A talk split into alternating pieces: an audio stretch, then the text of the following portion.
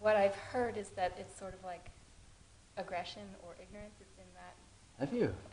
no, I mean I've heard that it it's sort of like a negative thing, And or something not to be indulged in. um, uh,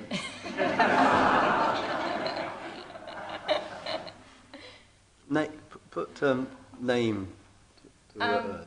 Go on. I mean, who said that? Precisely. Mm. I just remember passion, ignorance, aggression in some Dharma talk. Like those are things not to indulge in. I can't remember much else Well, except I hope it wasn't on Wednesday evening No, when I was in. Cambridge. it wasn't. Sorry. it wasn't here. No, no, no. oh dear. Um, um, un- unfortunately, unfo- unfortunately, in uh, the uh, tradition, one does hear this. I've also heard it, obviously, as well, and uh, the word gets used in its uh, negative uh, uh, way, and it's um, um, misunderstanding when it's just used in one way. So, in looking in inwardly, passion can work in a very supportive way and in a very uh, um, um, unfavorable way. So, it, it depends what we have passion for. So rather than me have the easy job of making the distinction, how's the passion in your life?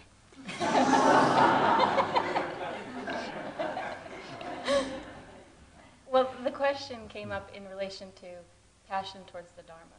All right, lovely. And Yes. then I started thinking, but what's wrong with that? Exactly. and um, the Buddha uses the, the word um, Dharma chanda.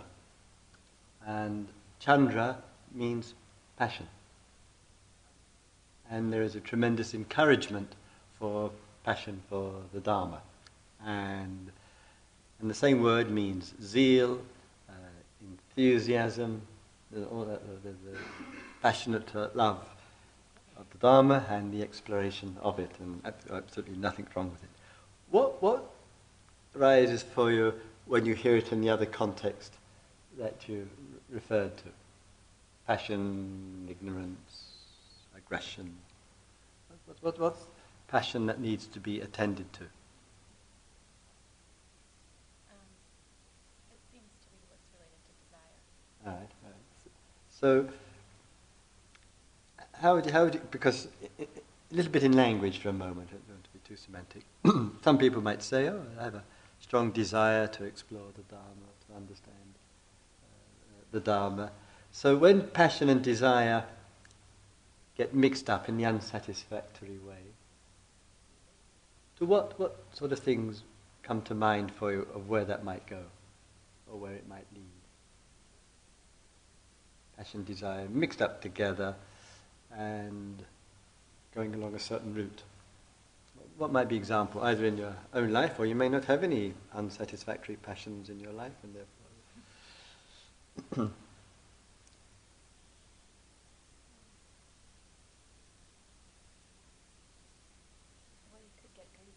Right. Okay, so so sometimes something arises, and one's mind uh, is fixed on it.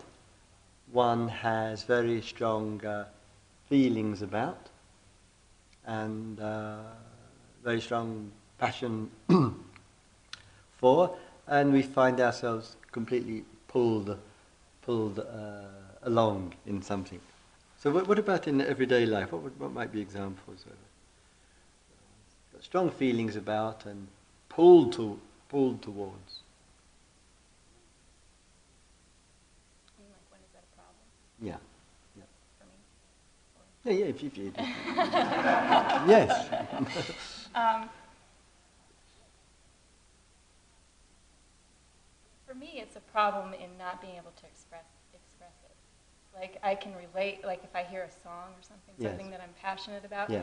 I feel great. So, well, I feel I, I want to express it, but I can't, or that's a problem for me.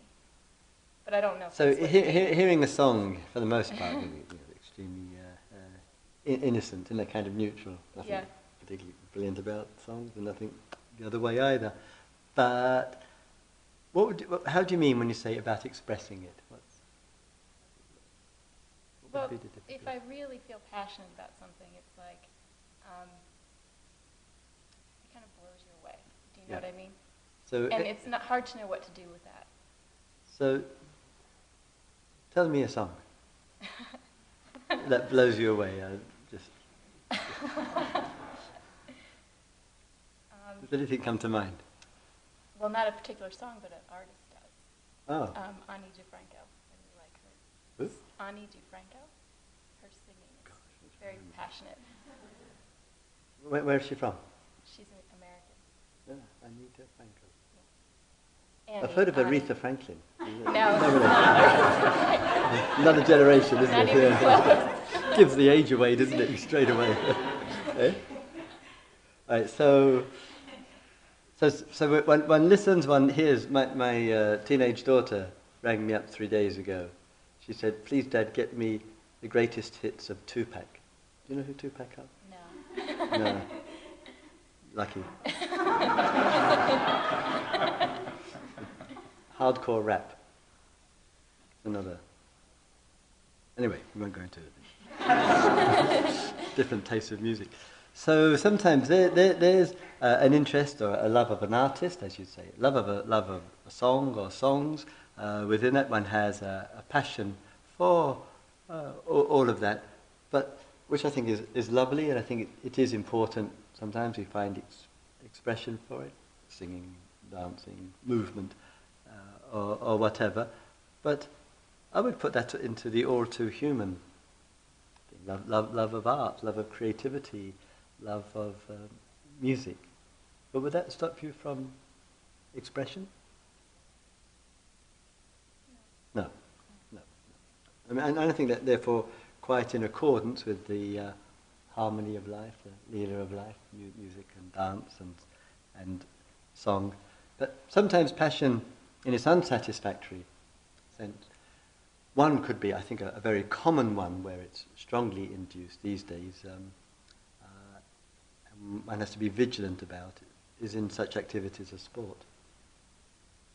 No one you know, may have preference for a particular team, but sometimes the degree passion getting close to aggression, getting close to uh, intensity of identification with, the need to put the other team or players down, etc. Then, then something's going go, going on uh, with us, and uh, and just therefore looking at where, as you said earlier, the passion and uh, aggress- aggression starts to get close together, and learning and being skillful to take the heat out of that, and where in plenty of areas and fields, passion is a wonderful and beautiful place, and genuinely needs uh, expression. And one, and one of that, mode of that, and manifestation, of course, is, is, is Dharma, and it's in play, it's in uh, creativity, it's in life itself. And, and that chanda, that zeal, that passion is, is a very important part. And sometimes, if we are living in a very cerebral world, in working life or study life, has the danger of squashing some of that passion and you become a bit dry or whatever. So sometimes you'll hear it from uh, the more severe Buddhists in about passion in purely problematic terms. It seems like it's most problematic when it's directed towards a person. More, more oh, go on. now we all have a very passionate interest in this theme, so you, all right.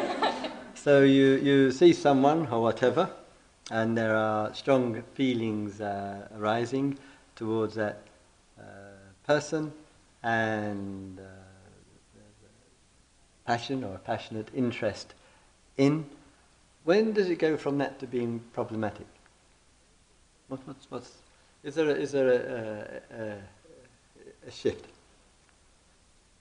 Um, when I want to um, forget everything else and just be All one right. person. Like All that's right. the only thing that matters. Yeah, all right. And then you can't can't even function really. No, no. So there, there's the, the, the passion.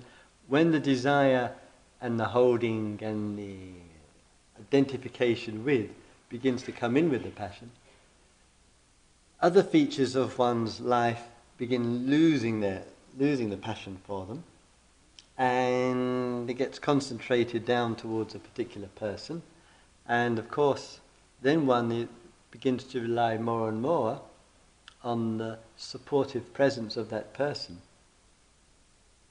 or the passion to sustain itself. If they starts taking one, two, three steps back, then uh, one falls on one's face because one's passion's all going there, and there's a crash of the passion, and then one can crash into hurt, confusion, disappointment, feeling let down. So, how's is your passion for other accompanied with um, realism and steadiness? No. Well, can't argue with that. Very honest. Not at all. Not at all. No. Well, you, you, Problem area. Eh, yeah, yes. yes, yeah. So, It seems best when it's directed towards a spiritual focus.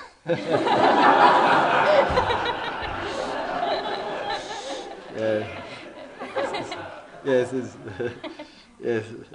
Well, Dharma doesn't seem to walk away, does it? It's not like human, human beings. All right.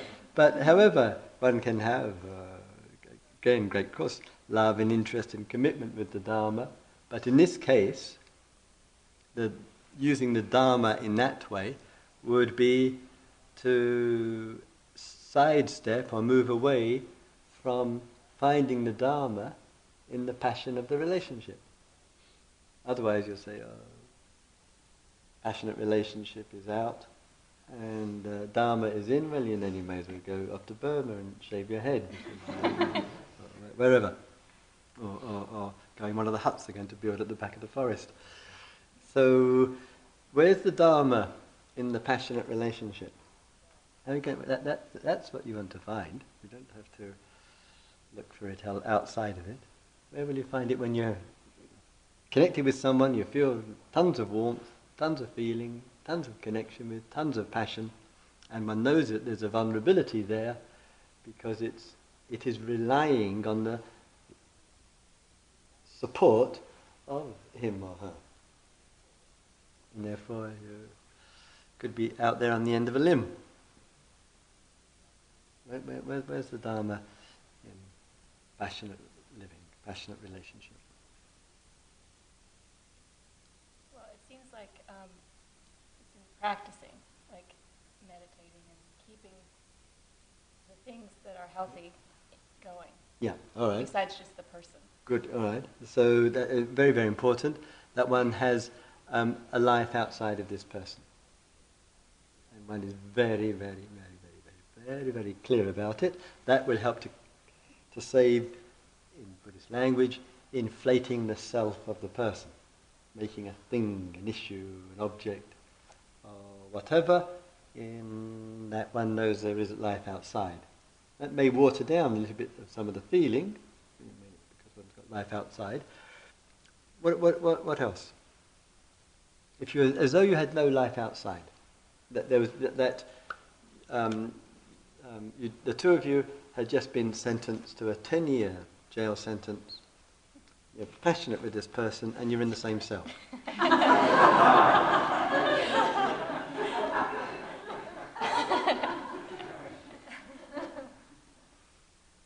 Where's the Dharma then? Well, it's going to change. I hope so. My feelings will change. Everything Eh? will change. Okay, so one aspect is a very important aspect there, of course, of being aware inwardly of the changes that are going going on. But sometimes in passion, of course, changes can go, as it were, up and down quite dramatically, can't they? You know, really wanting to be with, not wanting to be with, and this is all a, a confusion in the passion.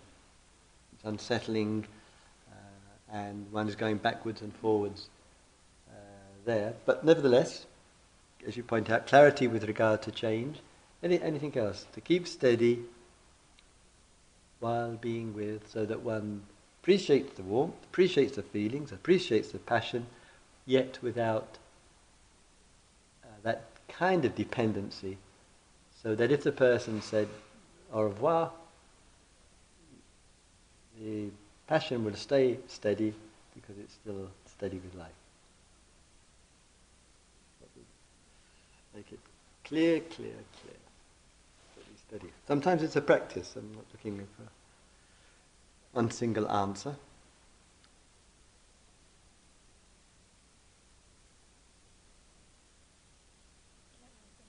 No, no, no, no. And and sometimes, and a couple of people in the days here have actually uh, said to me that um, that this situation, oh, when I get older, you know, when I get to 35, when I get to 45, 55, 65, it will change. There's no relationship between age and passion. And that can uh, um, be just as strong regardless of the age. I mean, when I was, to give an exam, example, when I was in the monastery, one of the monks was a very hardcore meditator, sitting and, and walking daily very, very di- diligently, and extraordinarily upright body, was 93 years old. So we said to him, Luang Por, which means elder brother. We said to him, Luang Por, when your mind wanders, what do you think about? And he said, Sex.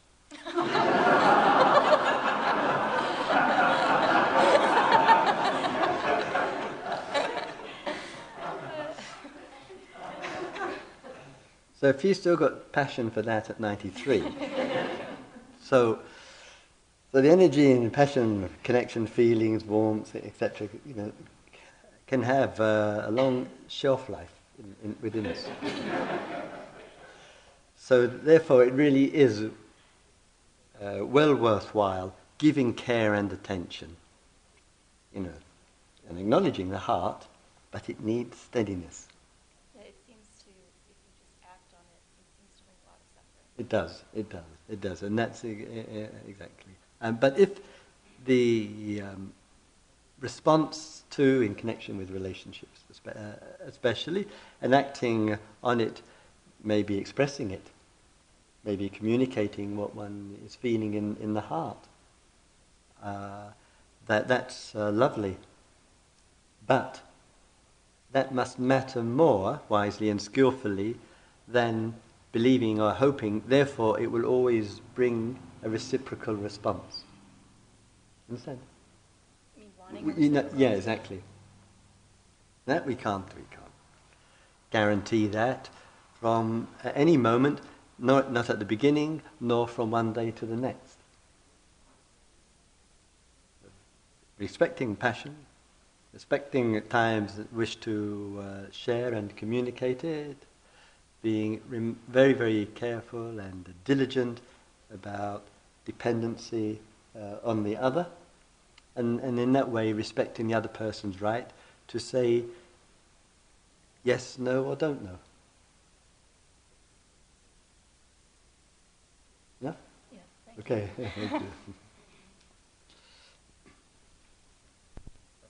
my bearings here. It's quite a different perspective. um, I have sort of a question that continues uh, Yes. some of the themes, one theme that's come up, and then more kind of a the bearing that it has personally for me. And um, we spoke a little bit earlier about Mhm. this, but and I I sort of debated about whether to say anything because I didn't kind of want to get identified as sort of, you know, campaigning here, but, um, and that's the second issue. But um, it's about this whole uh, therapy and liberation thing, and this distinction that I've noticed that gets, you know, the healing Mhm. through therapy and then liberation, whatever that is. Yes. mhm. This distinction that's been made. And um, as a therapist, uh, you know, it was tricky business because I want to listen, but I also felt that I disagreed with where you were coming from. And I Mm. thought your kind of the case that you made was What was that last night? Last night, Well, yeah, and also remind, Shorter, too. Yes, I, I said to, Sh- I I said to thought it- what did she say?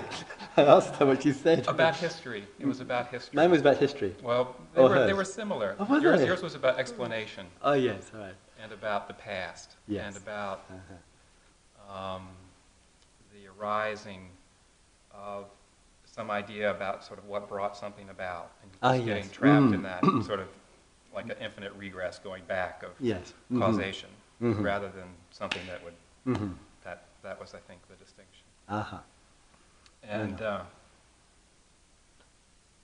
and, and the, the part that just bothers me in terms of the way it's presented was that, you know, when you're working Mm. with someone, the past yeah, can be quite present, but Yeah. when the work is good, it's not present like an explanation that you're Ah, sort yes, of yeah, I understand. Yeah, thinking about yeah, and saying, mm, oh yeah, there I am again. That's kind of a, that would be bad therapy. Yeah. Um, It, it would be alive in the moment. Yeah. And, you know, the Mm. insight would Mm. have more immediacy in the relationship. And I think actually now people see that, or people are thinking more and more in terms of how the relationship is healing, Yes. even more so than the understanding of transference and the history. Ah, yeah. All right. The right. past. Very good. Um, So in, in, in that, um, uh, from yesterday evening's talk, which I think was just one word in the talk, wasn't it? I mean, it might have been, you know, eh? um, Wasn't it, no, I, it, it I was, thought I used a was, string of words about the past and the present. No? um, History, didn't I say? Science? And, Right. It was. and it psychology was. It was. It was in the context of a, of more broadly talking about yes. explanation and Mm. um, sort of the kind of understanding that can come. And Mm. it, it was kind of, I guess, like a more generally a treatment of science as well. I Yes, think. yes, Yeah. yeah. Mm, yeah, right. Of course, my feeling as you say that is, see, I knew I was overreacting to this. This is kind of You sort of, right, right. no, but, No, no, but, no. but, but there's a genuine, uh, yeah. I think it's, it's, it's a shame to be too polarizing. Yes. with Mm. But Um, they're different, but. Anyway. Uh, well, you, you, you've been here before a few, a few times over over the years, and you've listened to both of us, you know, a, a, a few few times. It's, it's unusual for Sharda to say that. I think you agree. It's usually me, isn't it? Well, she, all, yeah, I, I was saying, you know, just when he started to tone it down, now she's popping. And I just had one. This is part of dependent arising. well, if, you can imagine on this coast. You can imagine what it's like when we speak on the other Uh, coast.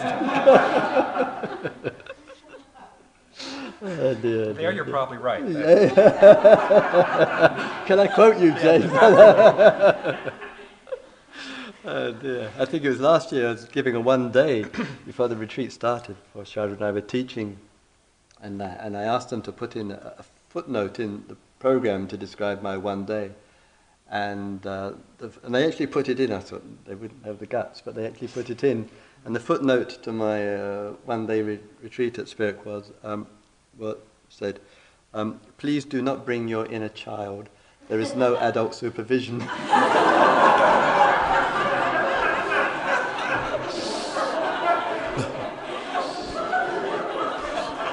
and it actually went in the program. I, I, was impressed they actually put it in. But anyway, there we go.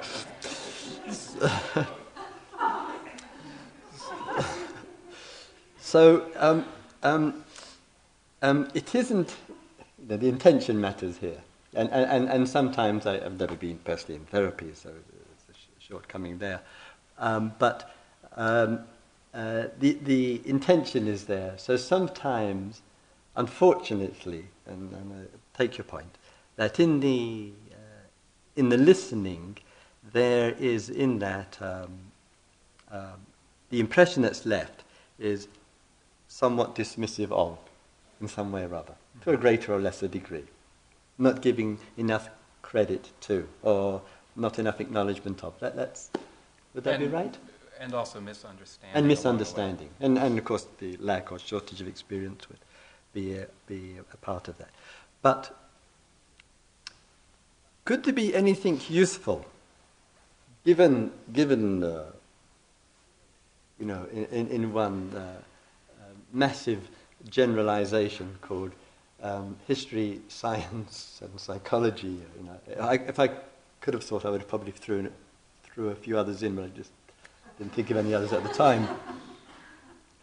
And the only reason I thought of science was because one of the teachers on the West Coast, Wes Nisker, has a book out. What was the subtitle? What was it called? Buddha's, Buddha's Nature. And then Evolution. Evolutionary Guide to Enlightenment. So that's, I remember that when I was speaking. So this is how these things go. You know? so, so there, so as I said, there there is some you know um, um, uh, gross uh, generalizations. Some impressions are left as a consequence uh, uh, of that. The intention, as far as I can be clear in myself, is not directly towards that. What's your response? It, it comes across like that, and sometimes, you know, I'm not exactly uh, thrilled with these areas, that's true. But what, what, what might be intentional factors here? Well, my thought when you have said these things in the past, and Mm. also this most recent time, is that your intention is to mark out a difference more than it is to put down, you know, the one or the Mm, other. yeah. Um, and something about um, the limits of uh, an understanding in terms Mm. of history in the past, that there's a point at which um, this practice is about something different. Yeah, um, and but the intention i i it, um, is we should try to get communicate is- is actually to take it even a step further than that. What would, what would be take it a step further than making a difference and highlighting the importance of practice, because that could seem a bit divisive. It could seem self-righteous. It could seem um, creating an unwelcome and unsatisfactory hierarchy, e- etc. And people could easily be left with that's what the thinking or the approach is. But what else was said in the talk? You're asking me to fathom your intention with Yes, I am. You're right. You got it. right, right. I'm the therapist.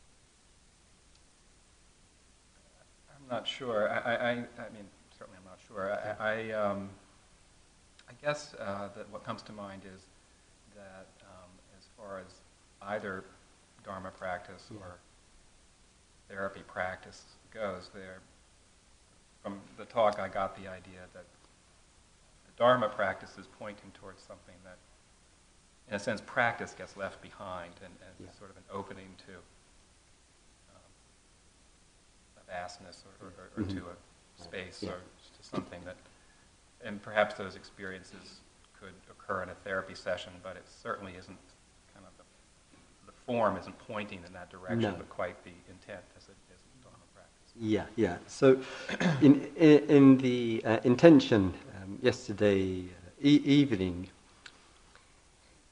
was in fact to give the whole mind up, a whole lot of it as a hopeless vehicle for anything. And there, I had and a problem with that too. uh, yeah, yes, I know, I know.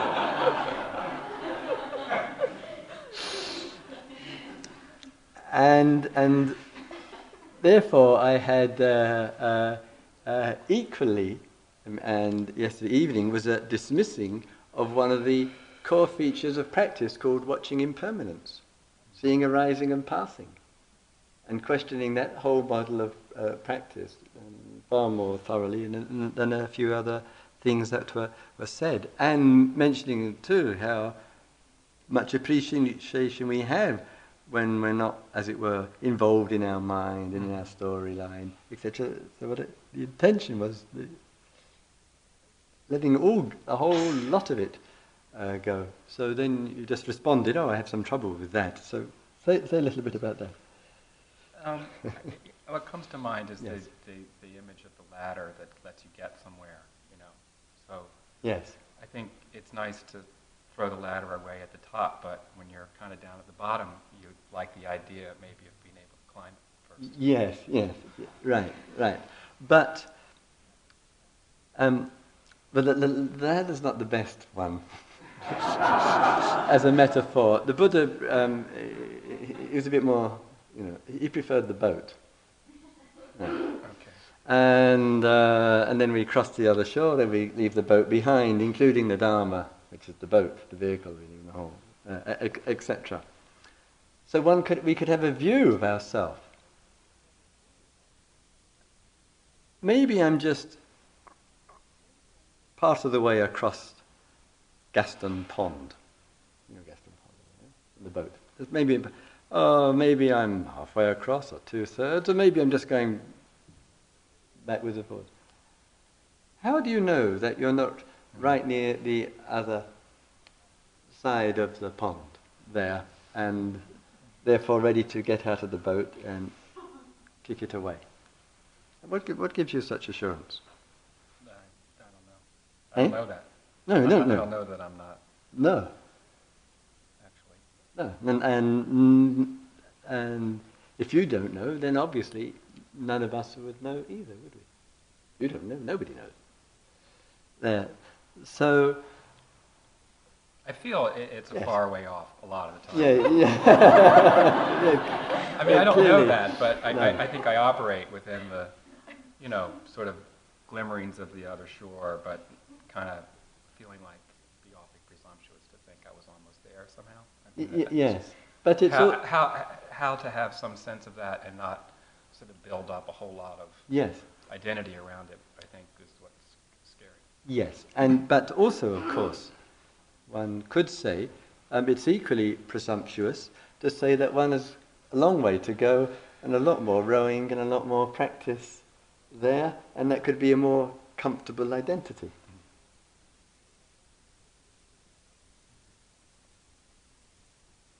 A note in your head. What's the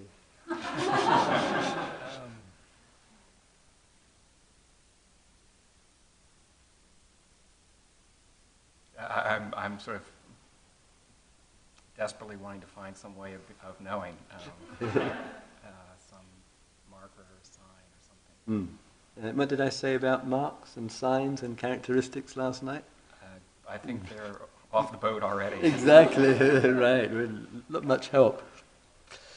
So there's there's a certain, in terms of rowing the Dharma boat, a certain usefulness in it.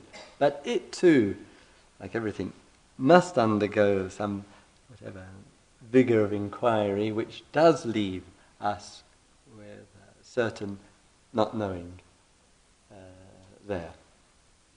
And if we just kept to people's um, conditioned view of themselves, oh, I have a long way to go, or sometimes I have an occasional glimmer, but mostly I don't, etc., which most people might possibly might might say, then it would stop us as Dharma teachers ever speaking about the uh, incomprehensible and the unseizable and that which is uh, uh, liberating. Because we would compromise. We would, as it were, agree with the view, well, nobody can use the jargon, get it.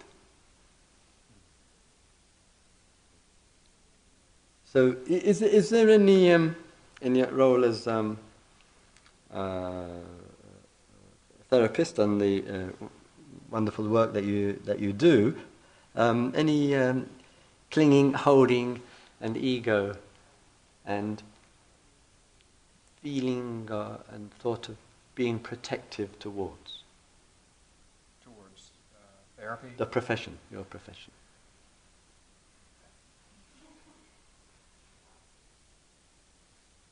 I think there is, and I, I think it particularly, uh, it comes about for me because um, within the therapy world, particularly the psychoanalytic world that I'm involved in, to be interested in Buddhism or spirituality is highly suspect. Yes. So um, I'm, I, I don't know, I, I, I'm often um, in a position of, of, of, of trying to show the relevance of. Yes, good. That's, wonderful. And um, both ways, but really for me, it's mostly, and I work also, you know, as you know, in psychiatric medical setting too, and um, to be engaged in spiritual practice with patients and stuff is very uh, provocative for people. yes, yes. And I need to be um, an advocate for what I do a lot. So I think I build up some Yes. attachment or some readiness to defend. Yes, yes, yes. Um, I think that in lis- li- listening to you, that uh, uh, exploration and engagement, as you say, of bringing in um, uh, practices, the uh, the meetings uh, that you have with the exploration that we were talking about earlier on today of, uh, of Dharma and its relationship to the psychoanalytical world. Is is extremely um, important area, gen- genuinely, and I, I know plenty of others do have much um, appreciation for, for for that. But nevertheless, no matter how invaluable and important uh, something is, whether we call it Dharma practice or we call it psychotherapy tradition or whatever, absolutely none of it is worth um, building up in such a way that the self gets caught up in, in it all. Otherwise, it can hinder, doesn't have the power to all itself, but it can, can hinder that which was being referred to yesterday, uh, yesterday evening. So there's, it's not an easy thing to bring um, two things together, you know, and, and for others in your uh, networks to be able to listen to them. You know, I, can, imagine some of the difficulties you know, that, that, that, that, that, that, that arise. I think Mr. Freud was not too happy with Eastern spirituality, if I remember rightly, and meditation. No. He had a rather low opinion. He would see us as quite regressed. And yes, as regress, absolutely. Having just come from the pot washing area, I don't know. So th- there's outer expressions of uh, dynamic of exploration. One we call practice, the other called uh, psychoanalysis in this case, and um, both of those last night were in, an encouragement to leave both behind in the moment, not take up anything up, and see what is revealed. And that was the, the, the, thrust of the in, uh, intention uh, there. And I can't uh, promise that there will be any cure in me if I uh, uh, see you again. I said to Sharda the other day on something else, I said, Sharda, I'm incurable. so, uh, but the reminders are good. Thank you. Thank you.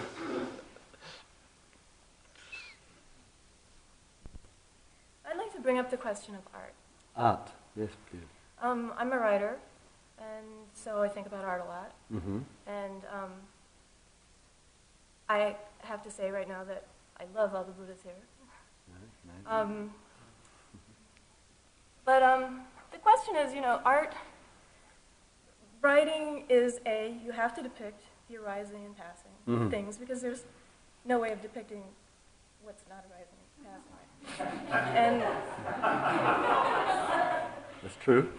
and, you know, and, and it would seem that arising and passing has no value, and yet it points to, hmm you know, it points to the other. Yes. hmm There has to be something that points, or Yes. you'd never find it. Right.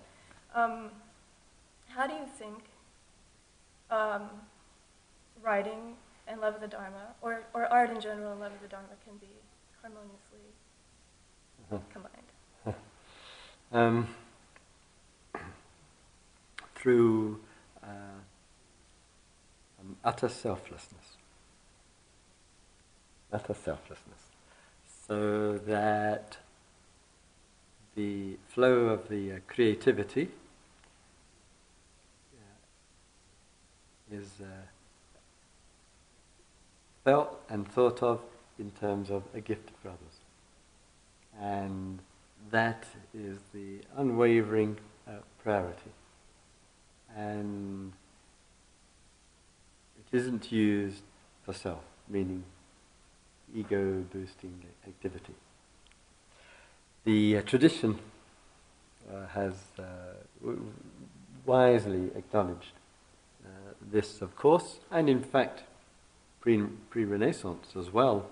Uh, uh, also, when artists didn't have their name over everything they did, Mhm. and uh, and still in uh, rural um, uh, Buddhist world in Asia, wonderful artists, in painting and sculpture, uh, who wouldn't think to put their name. They feel it's, it desecrates it. It's, Mm.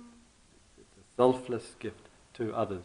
Unfortunately, culturally, over the centuries, we've rather conspired to marginalize artists, you know, on the kind of fringes of things, in, rather being that they, we, whoever, make our contribution to the community through through art, and therefore it is something which arises, and of course stays in time, and may stay time, maybe of course centuries. It's one of the wonderful things of art that it can endure with uh, tremendous appreciation from successive number of generations, and that's a very important uh, um, aspect.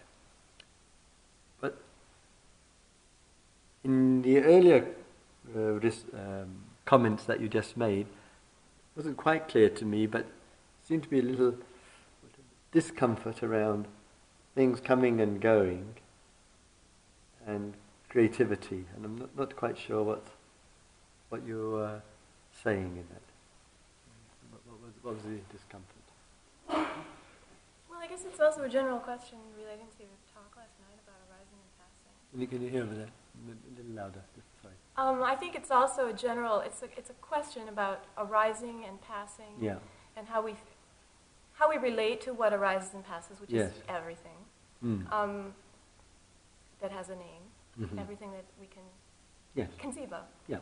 Right. Um, how do you relate to it when the dharmic view is that it has no reality or no value? That ain't the Dharmic view. Yes. Yeah. So sometimes, again, um, as we were hearing a little earlier with the word passion, uh, that it it can get dismissed. That- That means whatever arises or passes, and the dismissal of it in the end result is having a kind of anti-life view. Oh, this world is just coming and going, everything's arising and passing, and what's the point and what's the use? And there's a kind of rejection of. Could it be, though, we get so infatuated with change and all that goes with it that we can't see the ocean for the waves?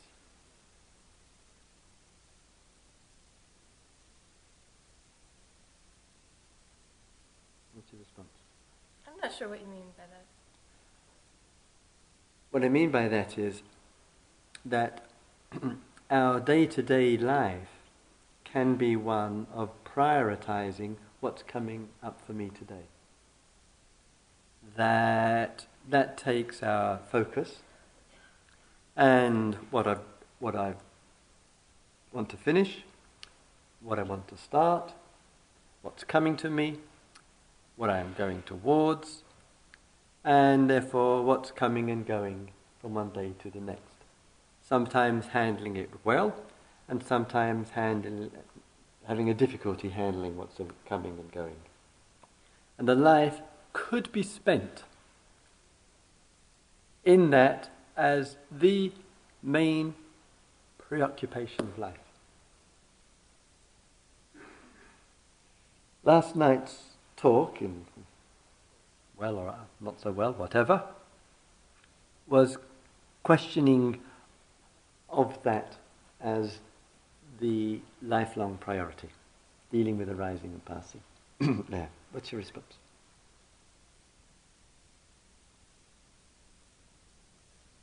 I don't have a response. I, I uh, makes sense to me. Um,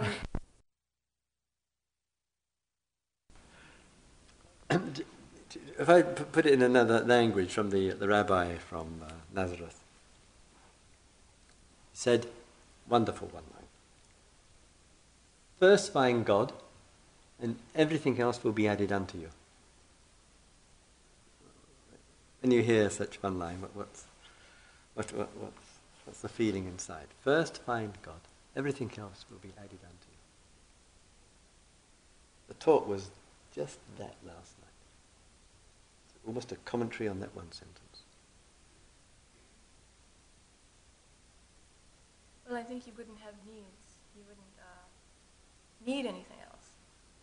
So you would have everything, or you wouldn't have a need to own it, No. or something like that. How about dropping the word you and making it I? Okay. Um,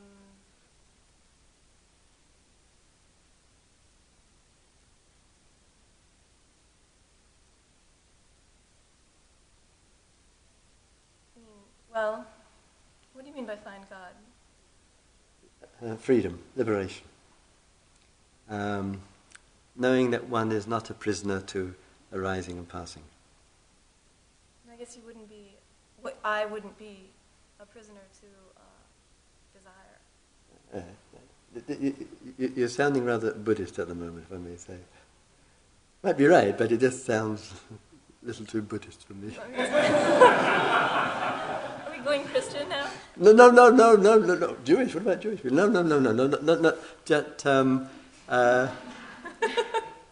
um, in let, let, shift it sideways a step. In your in day-to-day circumstances, what stands out for you as um, priorities? What, what, what, what, what matters? What, what, what comes to you? Priorities. Um, yeah. Taking care of business. What, what's the business? Getting to work on time. Yes.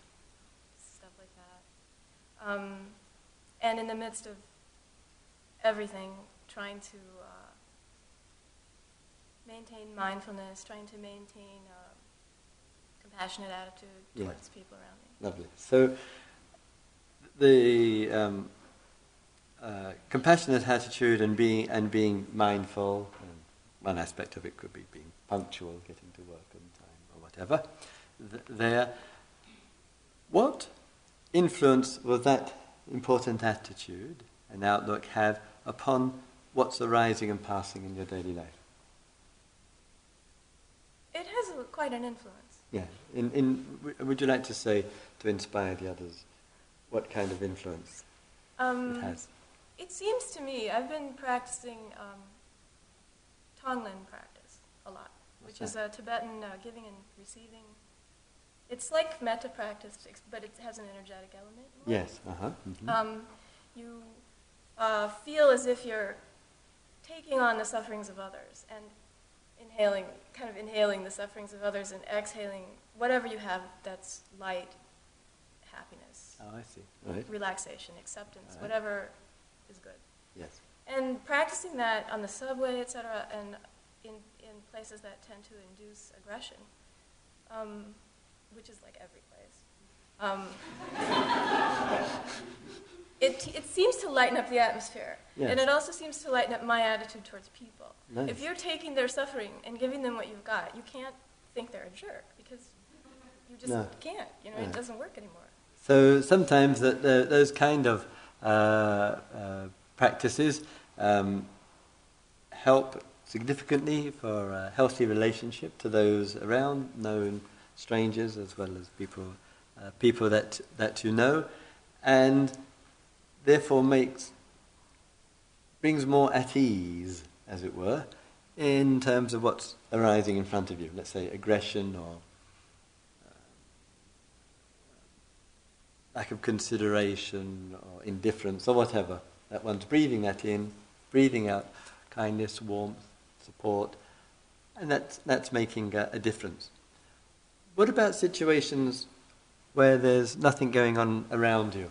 Therefore, nothing specifically in that moment to breathe in or take on board or to uh, uh, breathe out. Then, then, then, then how's your inner life? And you go, no, specific reason to Um, breathe in or breathe out anything. If I'm alone, for example. That example? Um, I think it would depend on what I chose to do with my time. You, know. Mm. you can just, I can, I can, uh, I could just be not um, amusing myself yeah, by reading, watching TV, or whatever. yeah. Or um, I could be doing yoga. That would be a different, a very Yeah. different uh, mental atmosphere. Yes, sure. Or sitting. So the, the, the again, there's the engagement in the activities there, which are conducive for oneself, directly, indirectly, conducive towards others uh, as well. In the uh, thread of the talk yesterday evening, some uh, emphasis was given to nothing to do and nowhere to go. There. What might be the importance of that? But nothing, absolutely nothing to do and uh, uh, nowhere to go. Um, No- well, Nothing um, to do for oneself, nothing to do for others. That- that- What might be significant about that, if anything? I think well, we're trying to um, we're trying to get our minds in the now. So Mm. something to do and somewhere to go is projecting into the future. Yes, yes. So t- times and moments, as you said, when we uh, return to the immediacy of things, to to the now, in that perhaps there's much to be discovered, and perhaps in what is to be discovered is not in the field of arising and passing. That there is that which is steady and um, remains uh, steady, and that we can that we can know. And perhaps that is the source of all true creativity.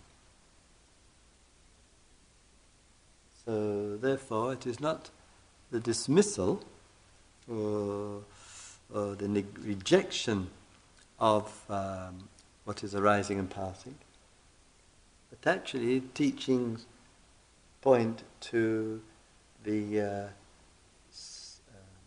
release of extraordinary creativity out of that which I'm just referring to. Just as the waves come out of the ocean. And sometimes, as I say, we're so involved in the waves,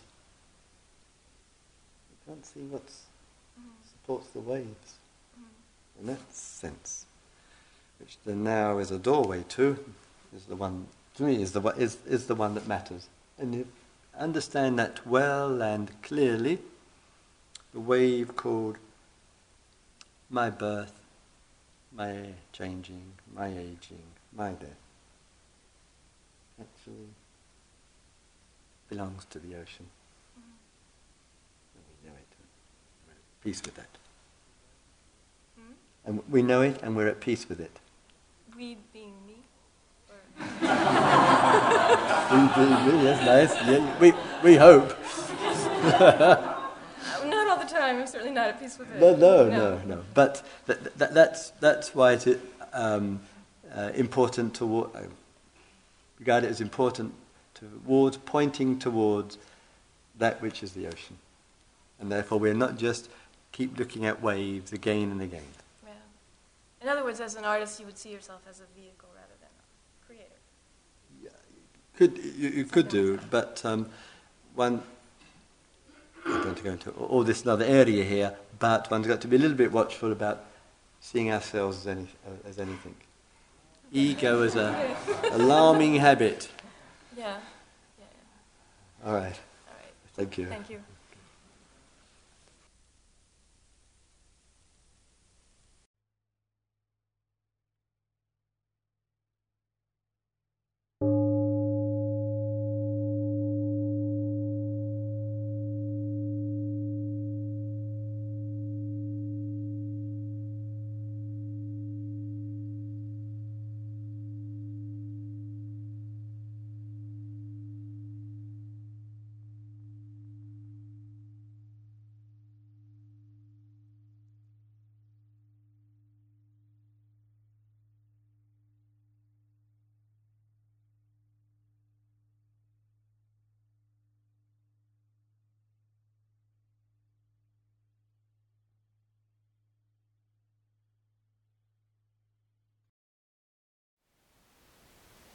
Thank you for listening. To learn how you can support the teachers and Dharma Seed, please visit dharmaseed.org slash donate.